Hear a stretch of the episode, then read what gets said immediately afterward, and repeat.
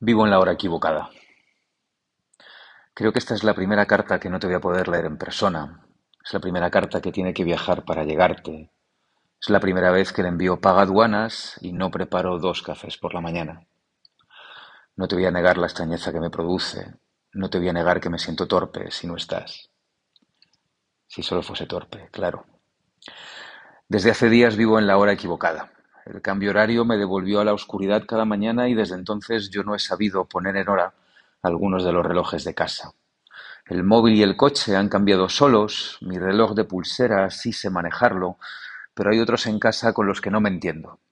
Así que una parte de mí vive ahora en el pasado. Amanezco y sospecho de la hora que marca el despertador, por ejemplo. Sé que no es la correcta y me quedo un instante ahí, entre dos posibles momentos del día, sin luz de nuevo es complicado saber si el día ha decidido arrancar a su hora o a la hora incorrecta. Luego desayuno a solas en la cocina mirando la pantalla del horno en la que pone la hora que fue, no la hora que es.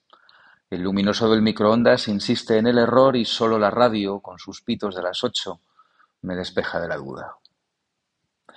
Debería aprender a poner los relojes de casa en hora, pero me gusta pensar que volverás en unos días y ajustarás de nuevo la realidad a nuestro tiempo. Al final es lo que haces, ponerlo todo en la hora correcta.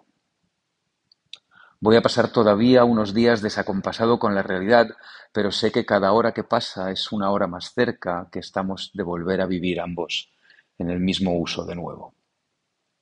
La única hora que sé que es correcta es el segundo reloj que he puesto en mi móvil. Está en tu destino actual.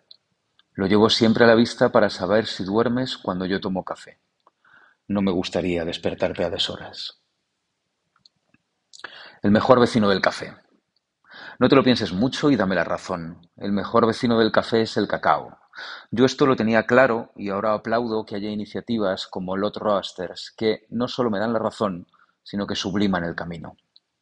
Nos están pasando ahora con el chocolate las mismas cosas buenas que nos han ido pasando con el pan o el café y es de las mejores noticias posibles. Gente que mira muy de cerca un producto, aprende a tratarlo con mimo y se vuelve generoso en la explicación y en la experiencia. Llegué a Lot de paseo por Barcelona bajo la llovizna.